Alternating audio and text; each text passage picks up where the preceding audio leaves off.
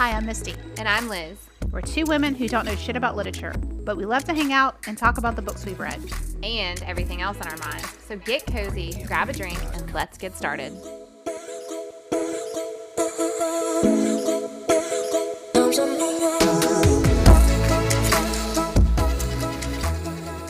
Hey, this is Liz and Misty. Welcome back to episode three of Talking Shitature. So, what's been going on with you? You know, summer is about to come to an end and school starts for us next week. So we're kind of, well, we are in the final hours of mom having to get her shit together with uniforms and school Oh supplies yeah, we and went all of that. last week. We did too, but I'm still missing things like Ziploc bags and paper towels and those kind of things. And now I need to get masks because we have Mask mandate. mandates. So I need to. I send my kids to school with just a box of disposable masks. Uh huh. So we, Actually, I had a teacher suggest that. She's Really? like, they're easier, they're cheap. If they lose them, not a big deal. it's not a big deal. And I find I breathe better with through those, and my kids do too.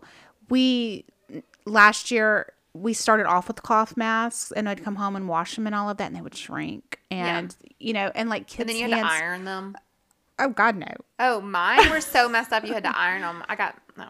No. Well, my kids' hands are so like, you know, fingers are so grimy. There's like Cheeto dust on them. it's like black. yeah. So like on my daughter's mask was always these black where she would like pull it off, you know, by her oh, nose. Oh, my son said, "Mom, can you wash my mask? It's starting to smell like spit." And I Oh. was like, "Why does it smell like spit?" And he was like, "Oh, because I suck on it." Oh, okay. so Why are kids so disgusting? they are so gross, so gross. So I do box of disposable masks. They They have like tie dye. they tie dye. I like rainbow. I got black for myself because black is chic. Also, if you're wearing makeup, you can't see it on the inside. I Right. hate when you pull your mask off and it's, covered in makeup. It's just like foundation. yes. So, trying to get some last minute school things together, and while I'm trying to make the best of this last week that I have them home, you Right. know, which it's Tuesday and I've not done that yet. Maybe Friday we'll do something fun. I, Yeah. you know, There's always tomorrow. We've So- got open houses coming up. we do. We have open house on Friday. We have to drop off our school supplies and meet our te- the teachers and all of that. What's been going on with you? So I have been super obsessed with this show called Kevin Can F Himself. Okay, On It's- AMC. Is it good? It is it, it is good. Okay. It's different. It's got um the sister from Schitt's Creek, which I obs- love her. I'm Alexis. obsessed- Yes, Alexis, but she is not Alexis. So don't go into this expecting Alexis. Her name's Annie Murphy. Schitt's Creek is just simply the best. It is the best. The best. the best. It is. It is very much that. No, she does a completely different role. This show is unlike any other show that I've watched because it is part sitcom with the bright lights and the laughter, Mm-hmm. and then it's part dark drama where Okay. she kind of goes into herself and she's got anxiety and she doesn't like her life and it switches mm. back and forth and I've never seen that before. So it's really interesting to watch and the story is getting good. But our stupid internet went out so now we've just been you know how how do we live without internet Now you're just like washing your clothes with like a washboard and cook, you know, by f- candlelight. exactly I have to take like the pot of beans outside and cook it over the fire Right. It's just, you know, uh, we're literally, we have a tent. We're sitting in a tent right now. Basically, I mean, you can't watch TV, you can't get online. Uh. the kids don't know what to do with themselves. They can't play Fortnite. Right. So they have to entertain themselves. So I've I've been liking that show, and then we found a really old PlayStation in the closet. Oh, I think it was mine from when I was in high school. It's a PS2. okay. So I was like, oh, I'm gonna give this to my son. So we plug it into his room just to see if it works. Right. and it's he bought himself a new TV, so he's got this big TV in his room now. Plug it in, turn it on. It is porn. Shut up. The worst porn. Was he standing in there when you turned it on? Both of my children Oh my God. were. So my seven year old daughter and my 10 year old son. and I'm trying to cover up the screen, but you know how it is when you get frazzled. Like I cannot find anything to turn anything off. I'm like covering up the dick with my hand, and it's too big. it was awful. And I'm like, don't look, don't. And of course, they're like straining oh their cover eyes. eyes. So, yes. So I think like I slammed, my, like I knocked my daughter out trying to cover her eyes up. And then later my son was like, Mama, I'm sorry, but I looked before you said don't look. Oh, God.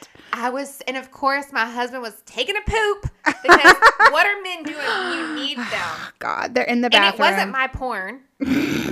so I don't, who else's could it have been? So this is his fault. right. And he's just And also, reading tiger droppings on the toilet. Yes. Also, this is like the perm of this super bleach blonde woman. I don't know how I saw her hair past the dick, but huge hair. Oh, it was like 70s homemade oh porn on a God. burnt disc. Did Jamie, your Jamie's- husband, Jamie's like, that wasn't mine. That must have been Ty's. I'm like, his brothers? yes. I'm like, how is this your brother? Oh my God. Like, that doesn't make any sense. Why would Ty come over to our house with his burnt porn and watch it On a PlayStation. on my PlayStation? Oh my God. so you have a PlayStation now. Is he excited? It's a PS2. The good ones are PS5s now. Well, that's true. How? Well, I wanted to tell you. Remember when we were growing up, we had a Nintendo 64. yes. Well, Jax got a Nintendo 64 this weekend Oh my god! from a friend That's who I think he traded a PlayStation. It might have been a PlayStation 3 or something for this Nintendo 64. So he has Mario World. Oh my god, I loved. That's the only Mario I've ever beaten, so I love it. We have that, Mario Kart, and Golden GoldenEye.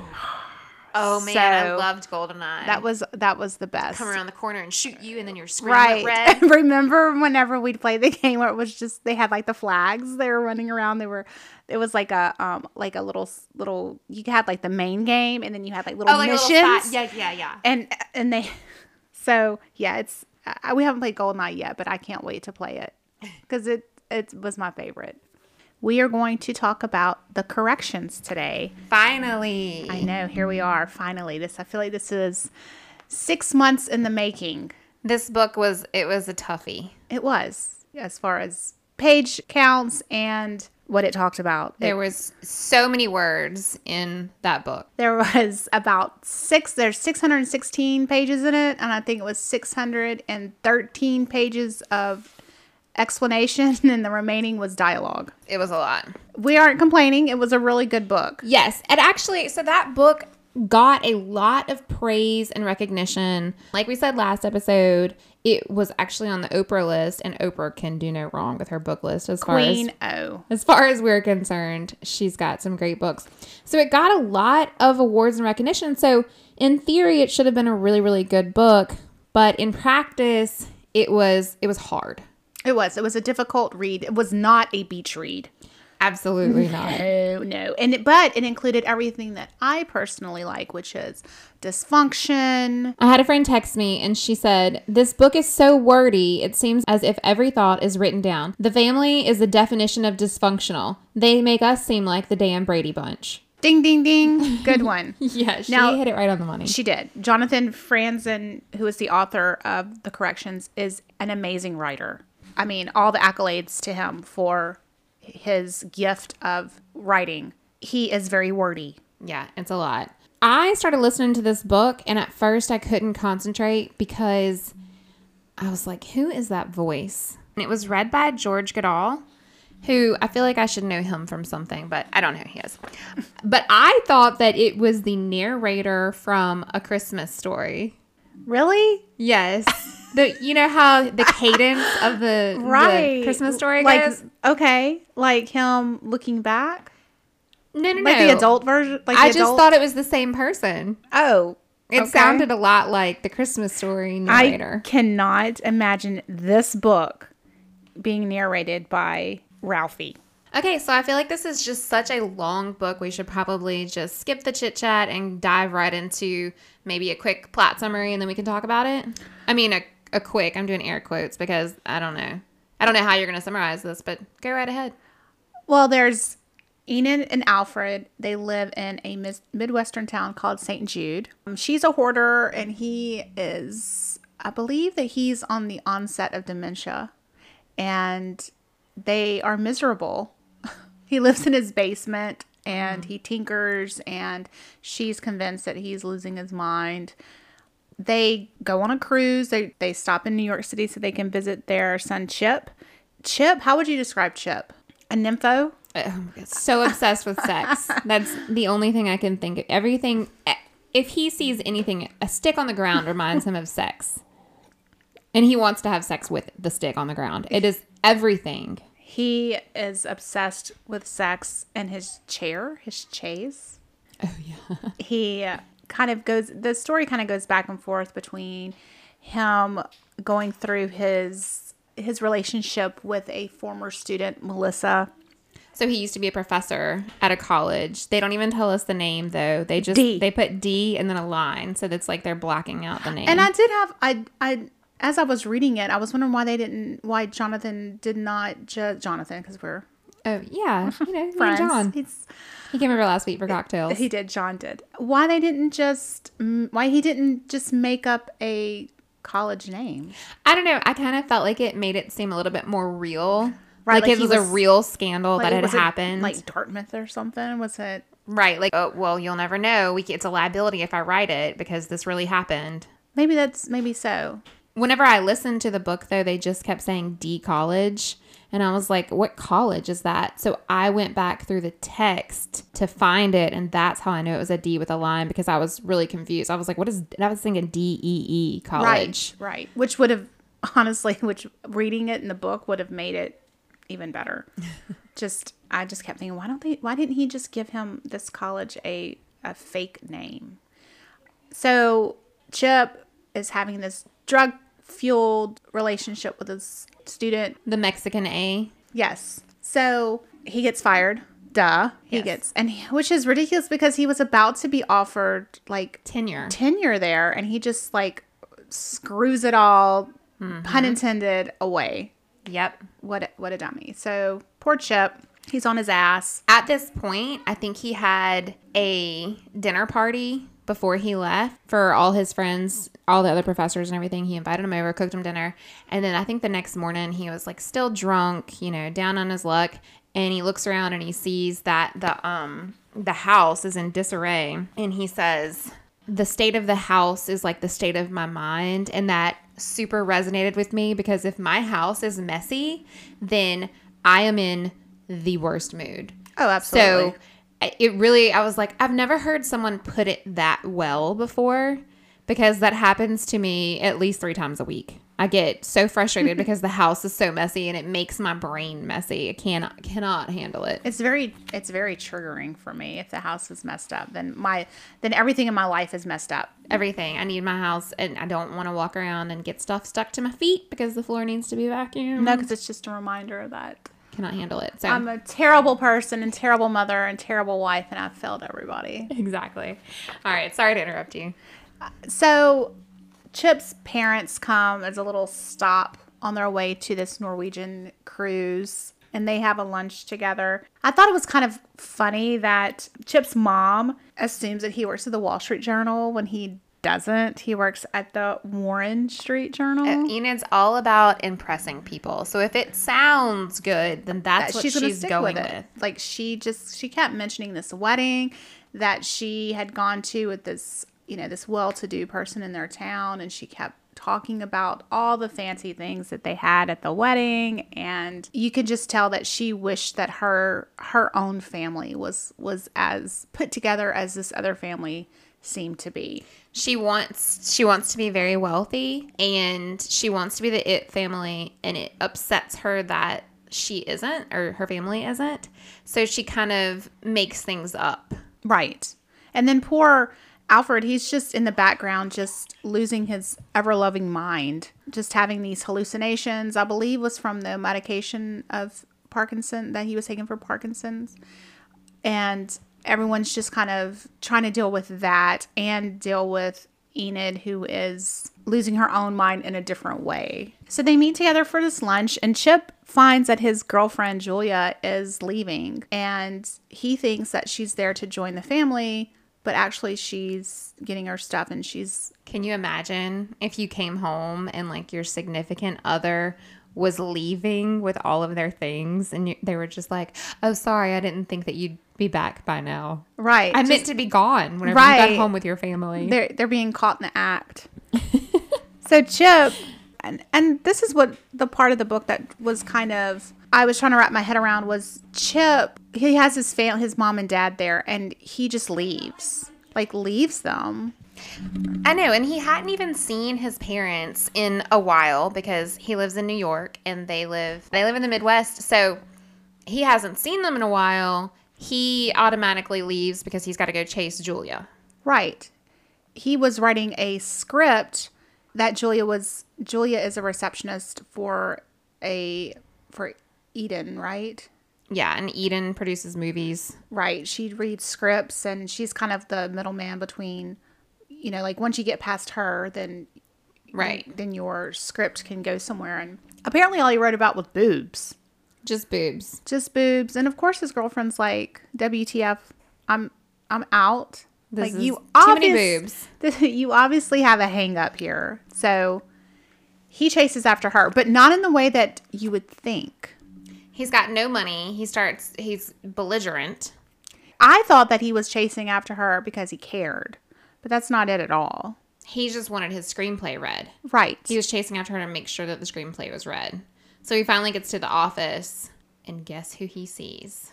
Julia's husband. Yes, Julia's married this whole time. She is, but they They're estranged. They're on the rocks. they are, and they don't have a typical marriage. But he's there with Eden, and Eden's daughter's there, and Eden's daughter is coloring on the back of Chip's script. So that's not good. Obviously, it's not going to work out at this point. No, and but the thing is, is while Eden's talking to him, it seems like she actually likes it. I was thinking when I was reading all of this that if some, if I was trying to, if I had written something like this and I was trying to get it by the powers that be, that everything she was telling him wasn't really that bad. Maybe she was just like sugarcoating. Have you ever seen seen movies where people are trying to become actors or get their thing written, their screenplay produced, and it's like the Hollywood types are all like, "Oh yeah, it's great. We'll be in touch. I'll have my people call your your people." and then the person walks out the door, and the guy in charge is like, "Never gonna talk to that person." Gonna escort you out, Right. Like he's they're just like nice to your face instead of just saying this is what needs to be changed. They're nice to your face about it and then they're just like nope. Maybe so. I just while I was reading it, he was so hung up on getting an answer from her, but she's also like, "No, this is great. You're a genius. You're absolutely genius." But then she was also like, "Why don't you go with Gitanas?" Is that how is that how you would say his name? Gitanas. Yes. That's how they said it in the audiobook. okay. So she's like hardcore, like, oh, Gitanas needs help. You're really good with computers. And Chip's like, no, I'm not. And she's like, oh, yes, yes, yes, no, you you're are. perfect. You're like an IT like whiz Right. So she sends Chip away with Gitanas to Lithuania. of all places because he's Lithuanian Gitanas and he's trying to save his country. right. I don't know. I kind of got a little muddled in that whole area because it was like on top of trying to figure out who all the different people are and at this point we might even be halfway through the book and we haven't even nothing's even happened. Right. Right. So I kind of got a little muddled with her with with trying to explain the politics, but basically Lithuania is not doing well as a country. It's in turmoil, and Gitanas found a way to basically steal American investors' money. Right. He was kind of playing the part of this PR person where he was going to on the you know on the internet he was going to put up all these pictures these nice pictures of Lithu- lithuania so that investors would come in and invest their money And they would be like, "Oh, we're gonna name this street for, For this much money. you." We'll name this street after you. For this much money, we'll name this little town after you." right like going like if you know like here at lsu if you donate money you can get your name on a brick Yes. it's kind of that thing but you get like a whole street Right. named after you And he started it as a joke, and then the money started rolling in. So it so then it became obvious to him that he needed to make his site look a little bit more professional. Right. So that's where Chip came in. So he gives Chip a bundle of cash. As soon as Chip's got that cash in his pocket, he's like, "Okay, cool. Don't care about Julia anymore." No.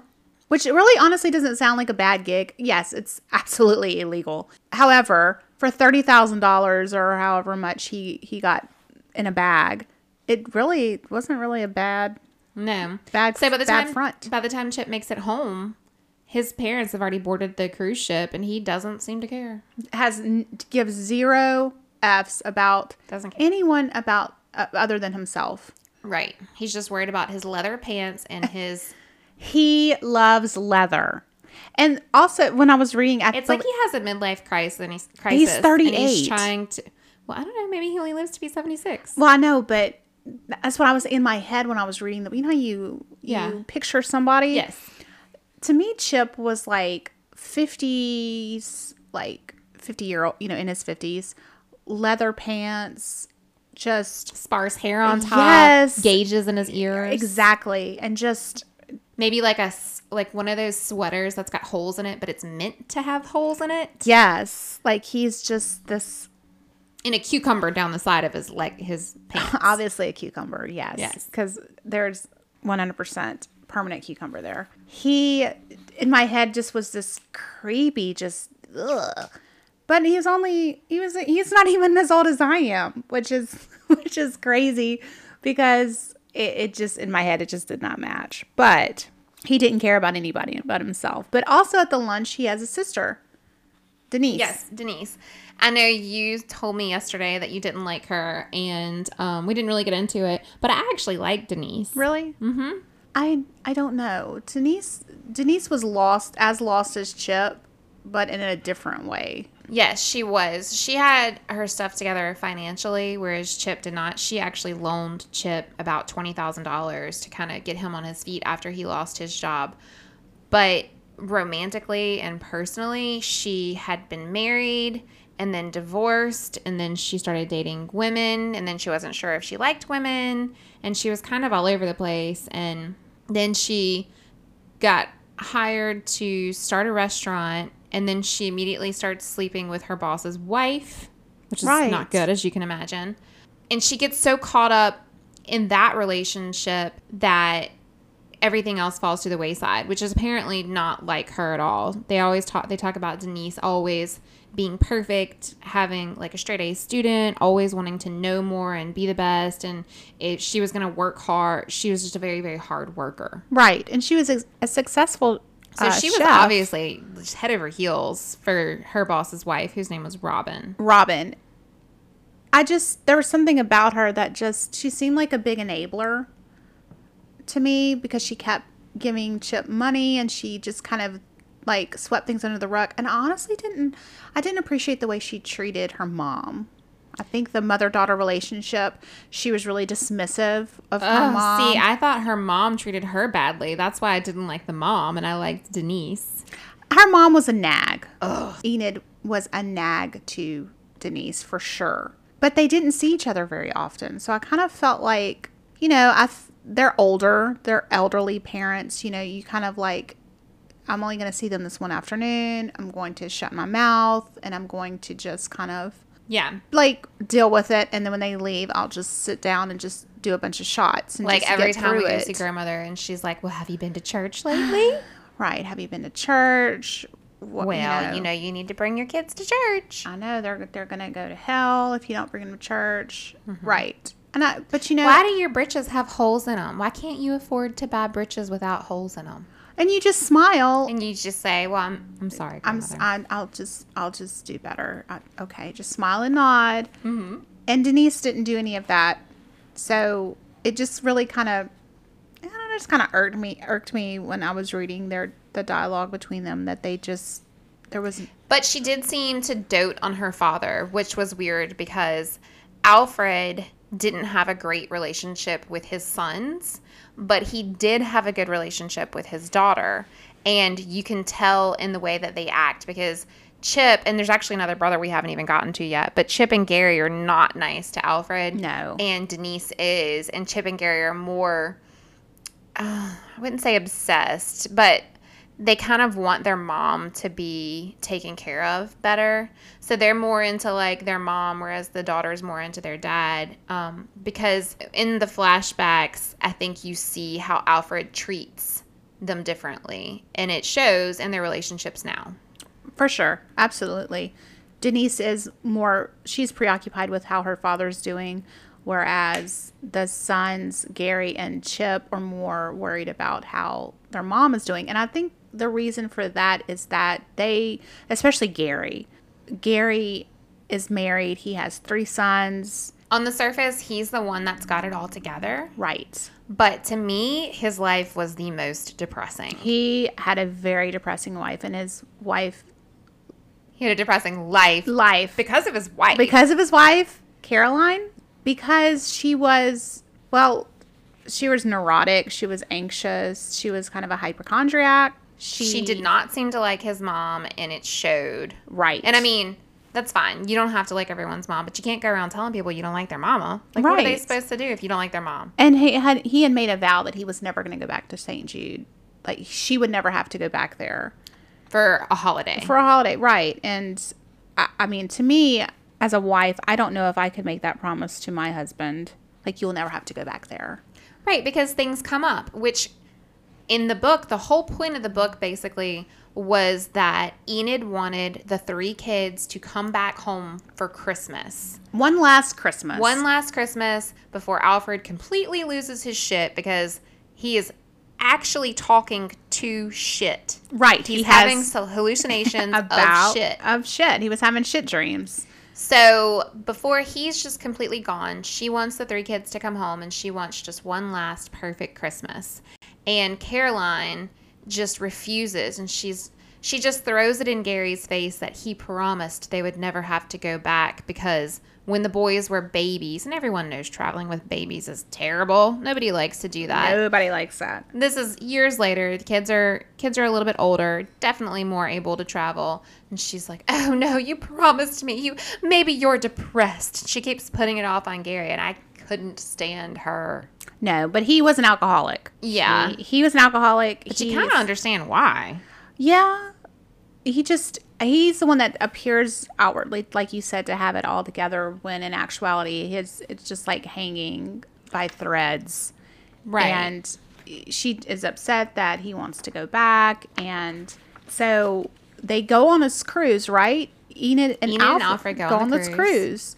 Enid makes a friend, Sylvia. And poor Sylvia, she her daughter was murdered and they kind of they talked about that. And it was that was a really here she is on this cruise when she has all of this horrible things that were had happening around her. And they're in a what is it like a they were in some kind of like financial planning seminar um eden was. When she found out about the daughter no when she looked and alfred was plummeting down you know down to the oh, water yes they had gone to some stock market Right. meeting financial meeting and alfred was just here he goes Pew! down and which is not funny poor guy he survived He survives, and actually, Enid at one point on the cruise gets.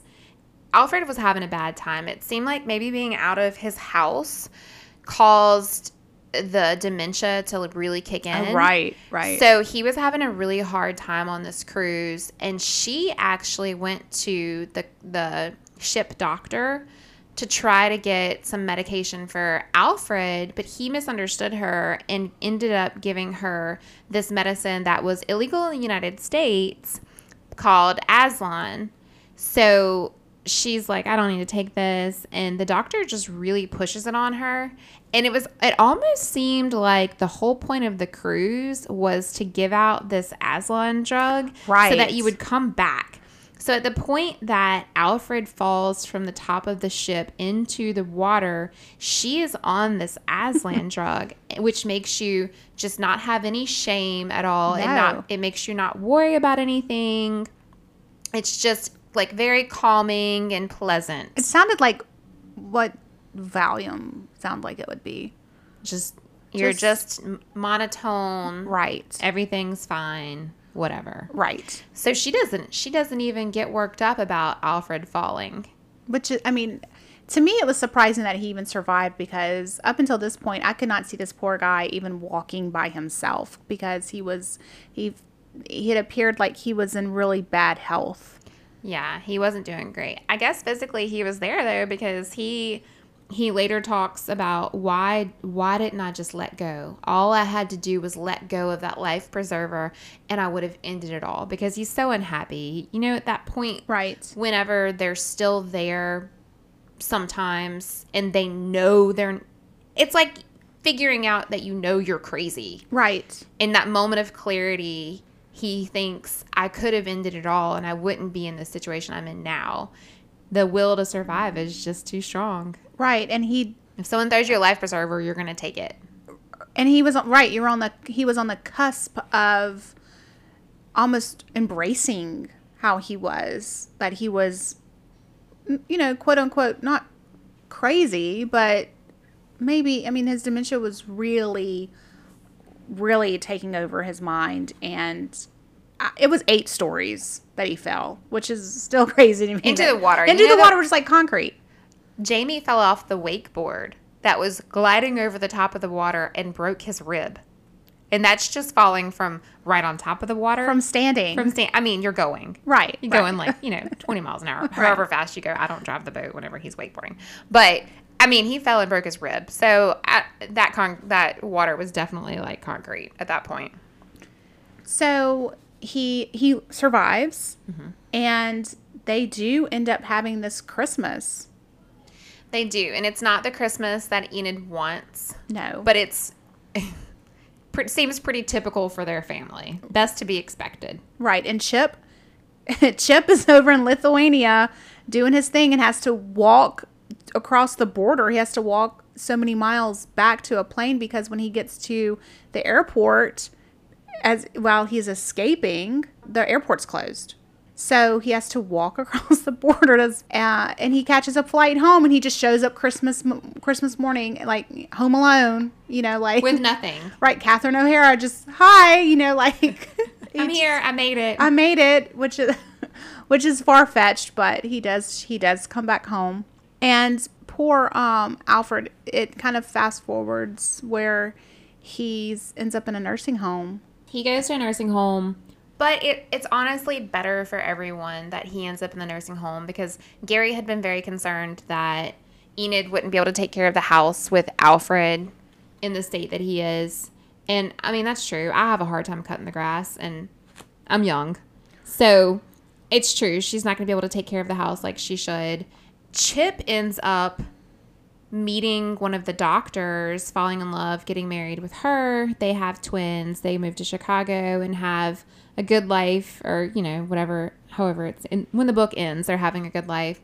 And Denise goes to New York, starts a new restaurant. She even sends her mom money for plane tickets so she can come visit her. So it seems like their relationship is a little bit repaired. And Enid gets to go play bridge with her friends and she gets to have a life and without the stress of dealing with Alfred there she realizes her life is not that bad. It could have been worse.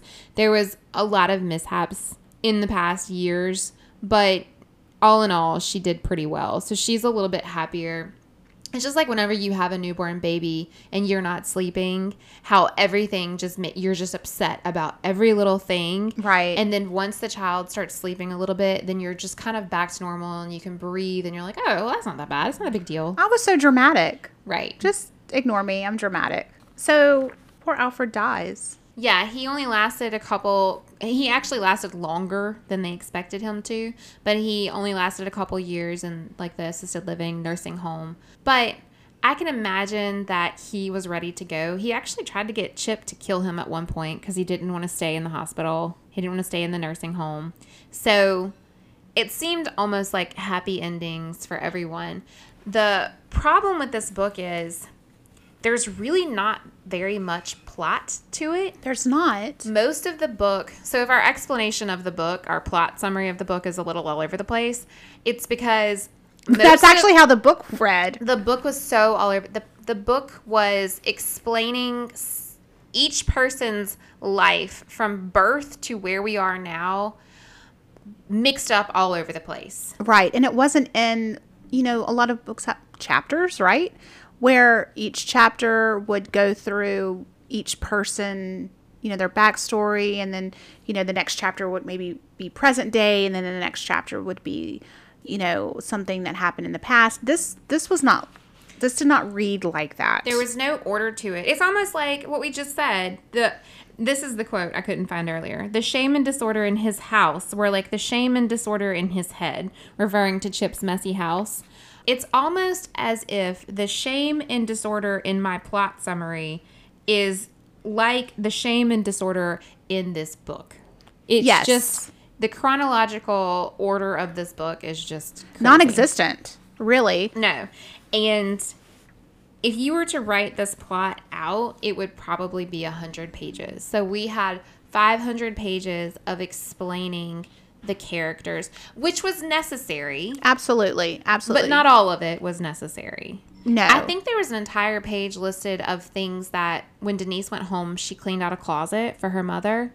And I think he listed an entire page of the things she cleaned out. It was she pulled out four red broken crayons. She pulled out two games with none of the pieces. She pulled out a broken railroad track. She pulled out four buckets. She pulled out cotton balls that her mother had saved from all the medicine she had gotten over the years just in case she might need cotton balls and didn't feel like buying any. She pulled out a bucket with a hole in the bottom. She pulled out a plumber's tube. She it was just It goes right on and on and on, and my eyes would glaze over. But there were parts in it that I felt needed the description, like when Chip goes to the market and he buys salmon and he has it in his pants because he doesn't have enough money to he buy the does not have enough money for this, you know, wild Alaskan salmon. And so He decides he's going to steal it. he's going to put it in his pants, which where else would Chip put it?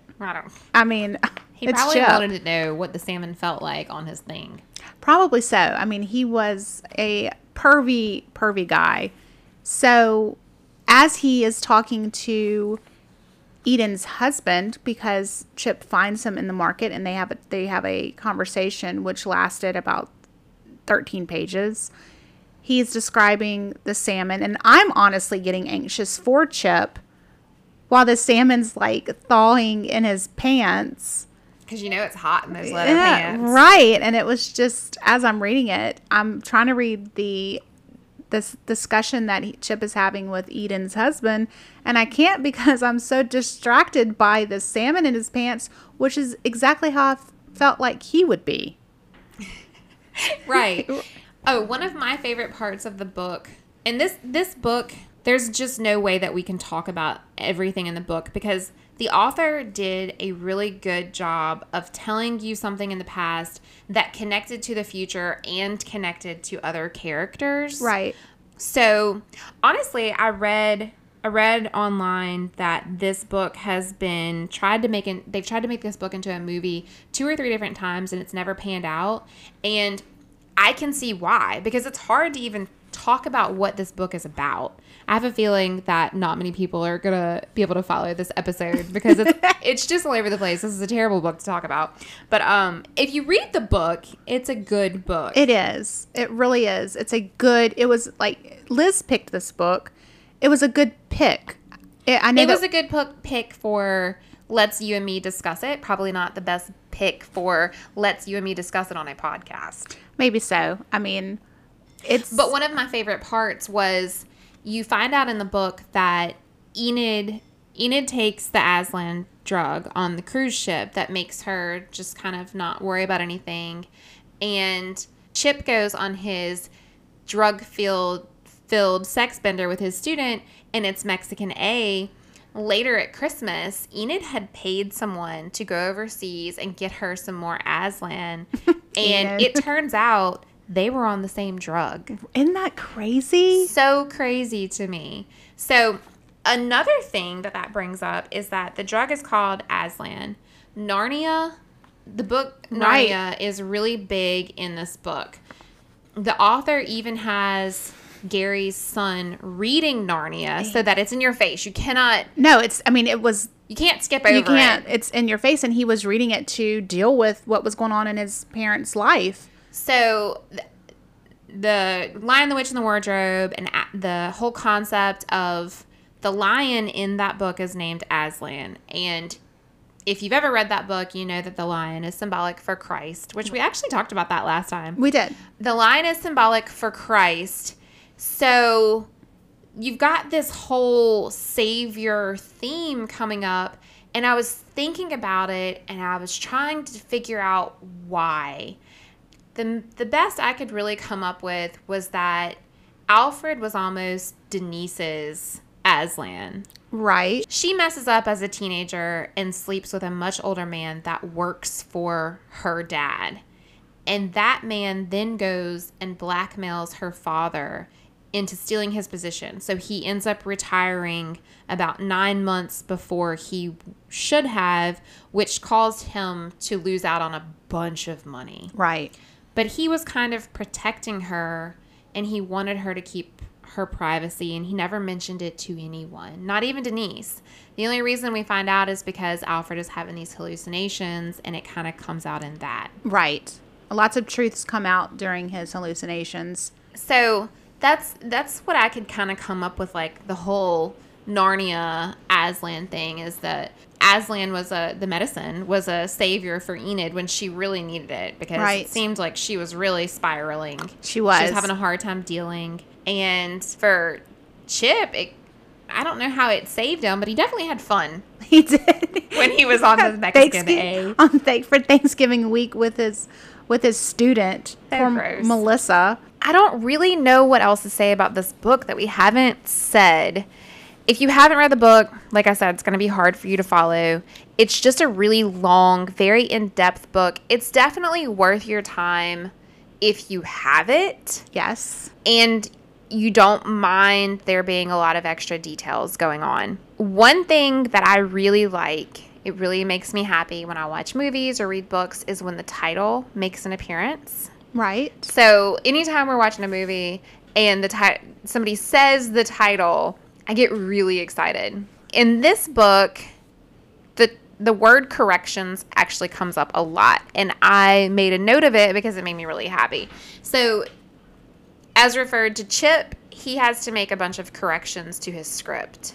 Gary he said at one point as a quote was his entire life was set up as a correction to his father's life so we're kind of going back to the Okay. theme of alfred wasn't a great dad to the boys. But he was a great dad to Denise. he was a great dad to denise.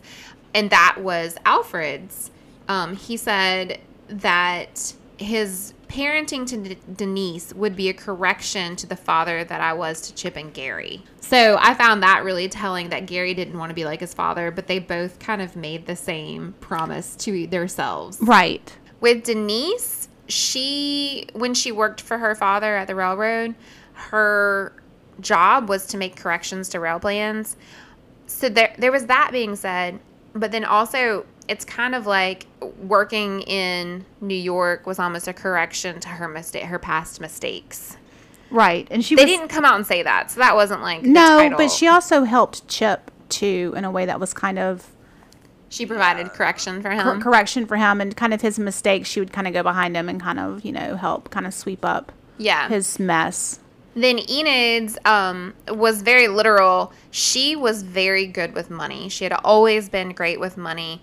The stock market was the correction. She was waiting on the stock market to make make corrections to itself. Right. She wanted to invest money in the railroad whenever Alfred worked there, and he wouldn't let her because he said it was inside information.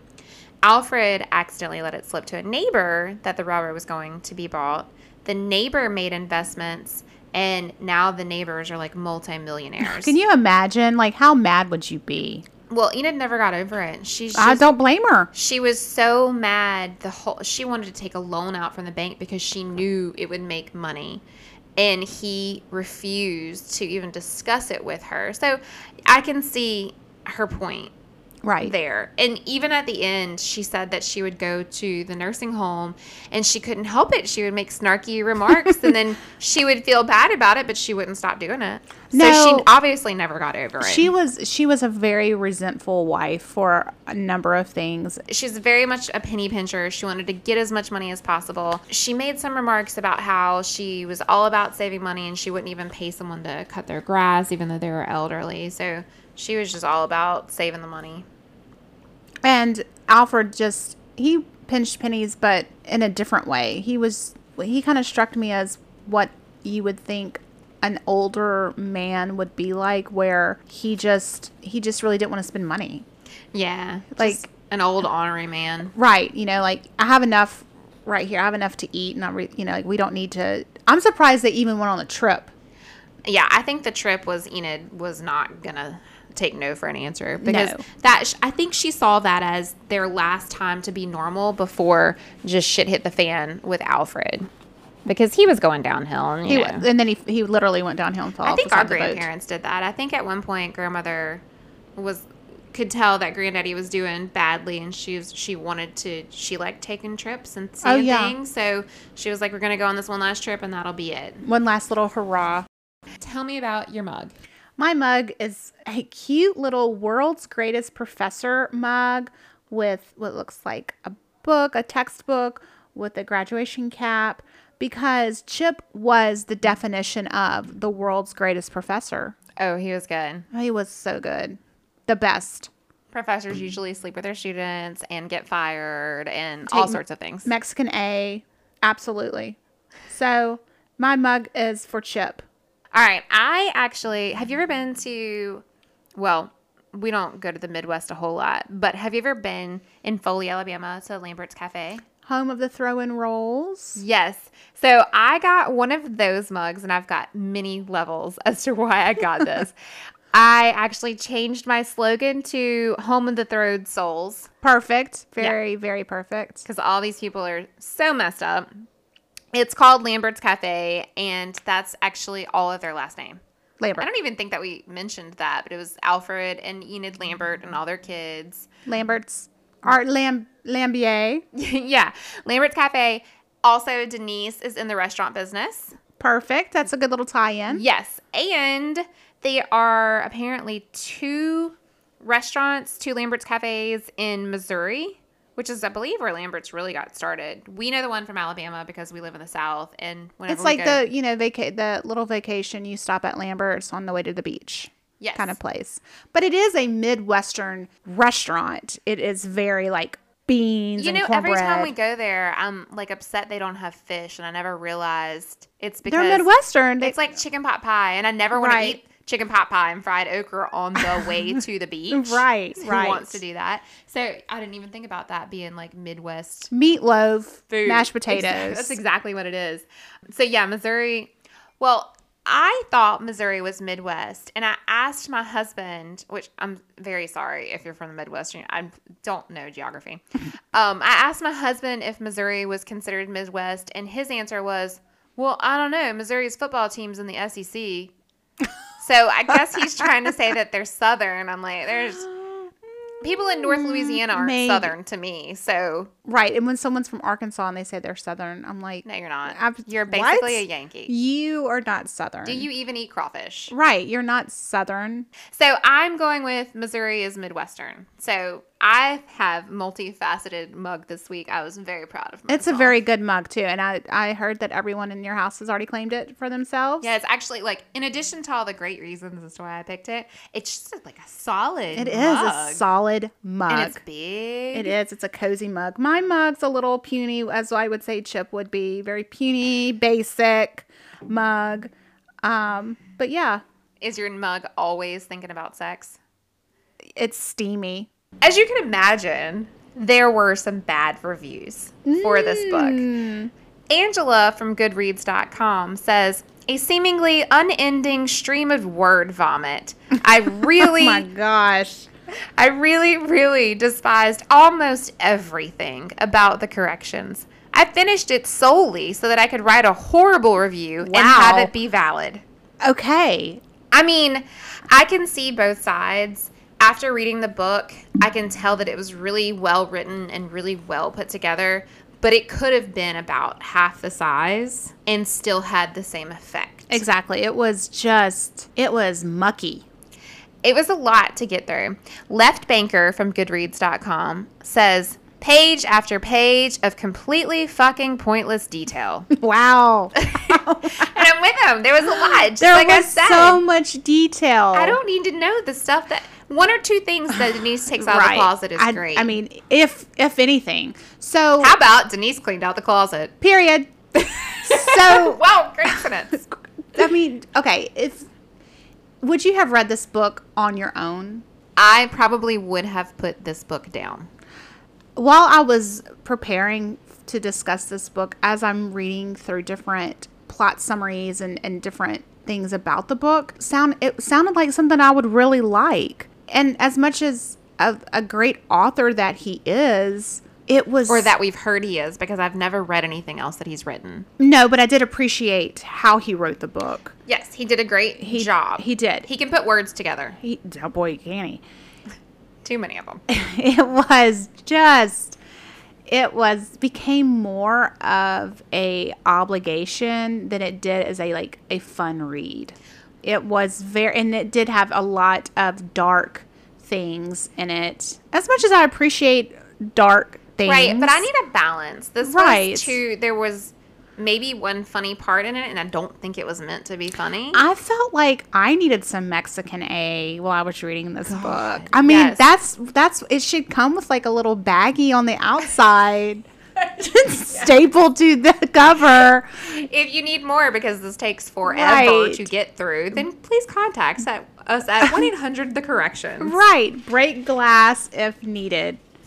R Ward from Amazon.com. It said he said a boring story told in exquisite detail, and I thought that hmm. was just the most That's- perfect review. That is But- a perfect review Well, of the book. I wouldn't say perfect because I didn't think it was a boring story. I did think that there was a point to it.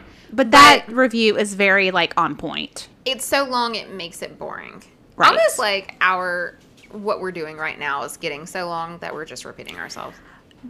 It is my turn to pick a book. You picked the corrections. Yes, so I'm so sorry. I would No, like no, no. to extend my deepest apologies to the three people that read the book. Chris, I'm very sorry. Well- I'm sorry. no, it it's it's fine.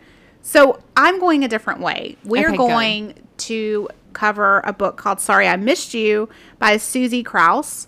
It is 313 pages long. Perfect. Doable. Got It it. is it is going to be fun. It's going to be a fun read. It's going to be great. So this one is Is there going to- time traveling? no, and there's no wands, no fairies in this book. Well, shoot. I know. Sorry to disappoint you, but it. You said it was. Ma- it sounded magical. Yes. FYI, it, there's no magic involved in. There are ghosts involved in it. Oh, that's paranormal. So- I'll take it. So I think this next book it's going to be. We're going to go the other, another direction. We're going to take a left onto Sunshine Lane. Perfect. That's what we need in our lives. So we're going to cover Sorry I Missed You next. Sounds good. Y'all can find us on Facebook, on Instagram, Twitter. It's mostly talking shitterture. Leave a review, five stars, please. Rate, review, and I was going to say describe us. Rate, review, and describe us, please. but not like Jonathan Franzen. Don't don't go into detail like that. You'll run out of characters on Twitter for sure. Right. So we will see you next time. Go ahead and get sorry I missed you. Follow along. We promise that one will be better. So we look forward to interacting with you on social media. Okay, bye. Bye.